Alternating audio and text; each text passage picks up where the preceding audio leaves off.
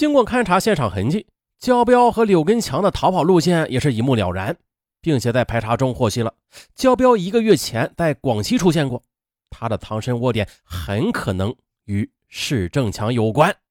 三月二十六日的，曾旭阳带人赶到广西桂林，桂林警方十分热情地接待了他们，并且派出了大量的警力排查湖南邵阳人。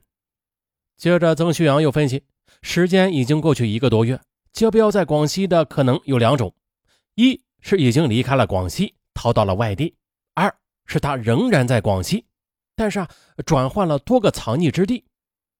不过，无论是哪种可能吧，都必须的先找到他的关系人，然后再集中警力查他的逃匿地点。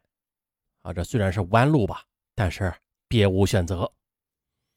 那就这样呢，这搜查面铺的十分宽，焦彪和施正强的关系人几乎是没有一个漏掉的。凌晨两点，询问结束，所有的材料都表明，焦彪没有在桂林出现过，而施正强已经去了广西贵阳某工地做事儿。专案组民警又连夜的驱车赶往四百公里之外的贵港。很快，清晨八点的，警方走进了某工地。这个工地已经完工了啊，曾经施工的人员也不知道去哪儿了。可在这时呢，桂林方面又得到一个消息。表明施正强极有可能仍在桂林，专案组民警又驱车的赶回桂林啊，布置抓捕工作。市区的调查和搜捕也在马不停蹄的进行着。民警们呢是吃在车上，睡在车上，开车的任务是每个民警轮流担任的。可是，在这车子转悠到了下午七点多钟的，种种迹象又表明施正强又去了贵港。哎呀，这个迷藏都大了啊！但是专案组民警没有办法呀，他们只得再次驱车四百公里赶往贵港。幸好的，有了第一次到贵港的基础，他们找到了几个在贵港的邵阳人，他们呢都是施正强的老乡。于是呢，在凌晨一点多钟，施正强在某游戏厅玩的时候，突然冲进几个强壮的汉子，一把就把他给扭住了。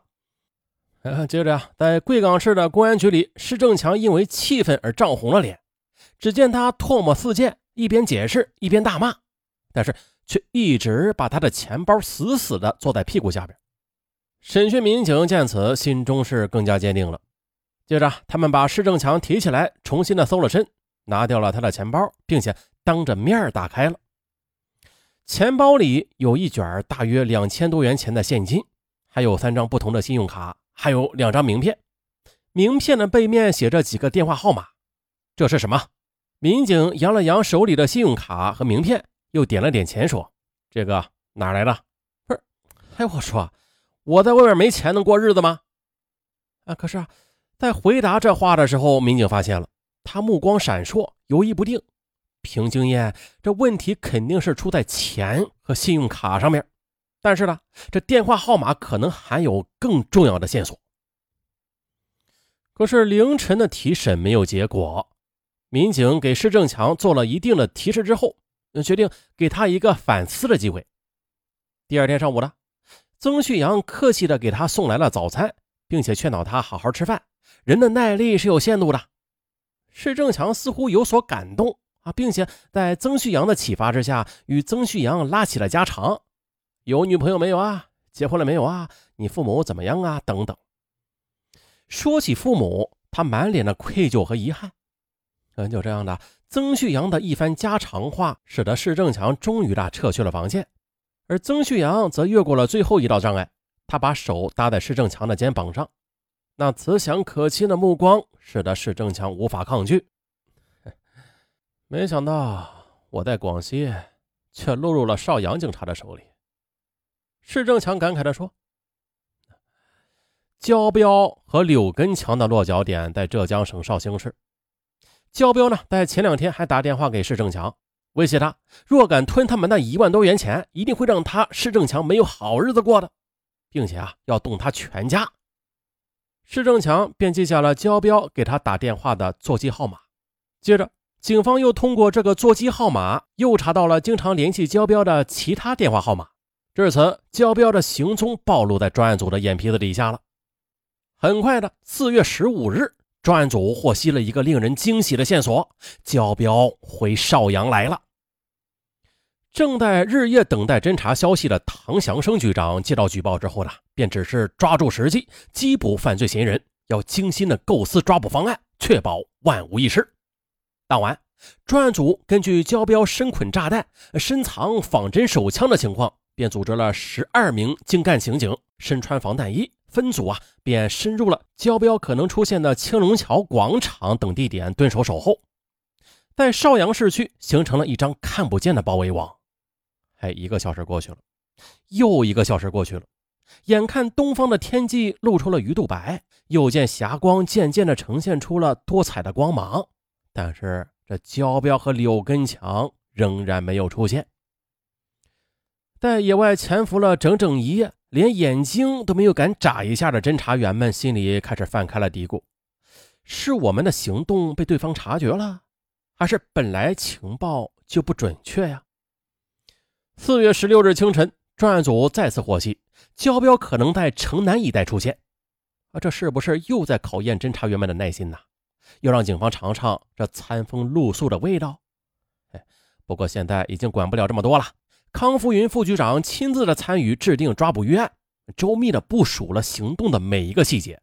抓捕组由唐本龙副队长带队，共十二名刑警。他们共同设下了关门打狗之计。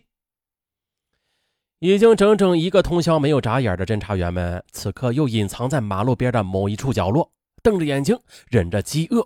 啊，虽然这是一群能够经得起任何考验的战士吧，但是出于爱兵的目的，康福云下达了让大家分批的去撤离或者换岗的命令。啊，以隐藏身份住进附近的酒店，抓紧时间吃点东西，抓紧时间休整一下。邵阳市公安局刑警支队是一支高素质的战斗队伍啊，精英级的战斗群体。虽然由于案件久侦未破吧，导致整个侦查员之间出现了不同的意见和看法，但是大家都在坚持之中。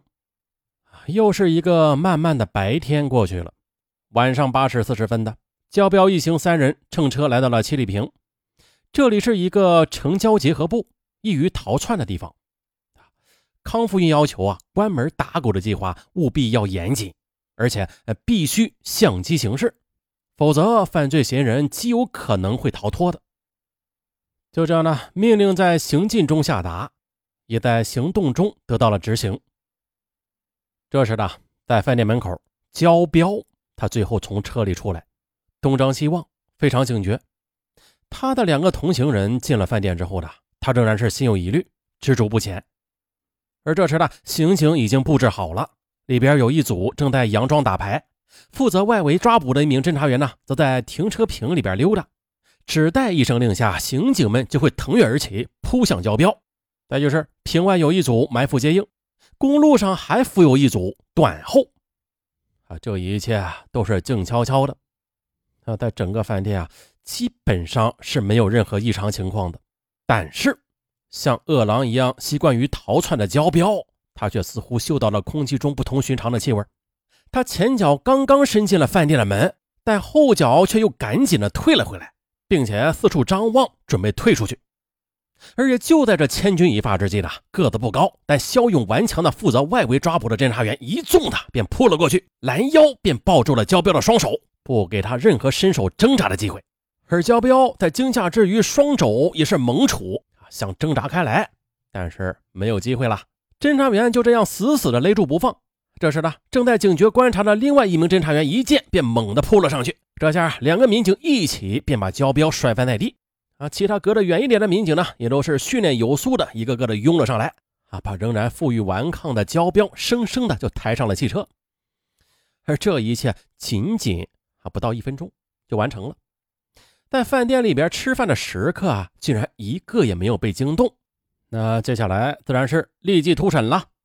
焦彪与刑警展开了兜圈子游戏，但是邪恶他终究是斗不过正义的。他交代与他一起回来的还有一个叫柳根强的，外号叫牛脑壳，留着络腮胡子。啊，这特征对上了，就是他的同伙。啊，焦彪都被抓住了，这柳根强那自然不在话下呀。接着，专案侦查员迅速的又展开了第二轮的抓捕。很快的，在网吧便将柳根强抓获归案。接下来的询问在连续突审、层层推进中进行着。这时的焦彪和柳根强的罪恶嘴脸，就像是败落的恶之花，一瓣瓣的波浮着。两名犯罪嫌疑人连续交代了九幺八绑架杀人案、幺零二幺、幺二幺四、二二二入室抢劫杀人案，共四起杀人案以及数十起盗窃、抢劫、伤害案，并且嚣张的声称啊，这次如果不被抓的话，那在邵阳还会有第五起杀人案发生的。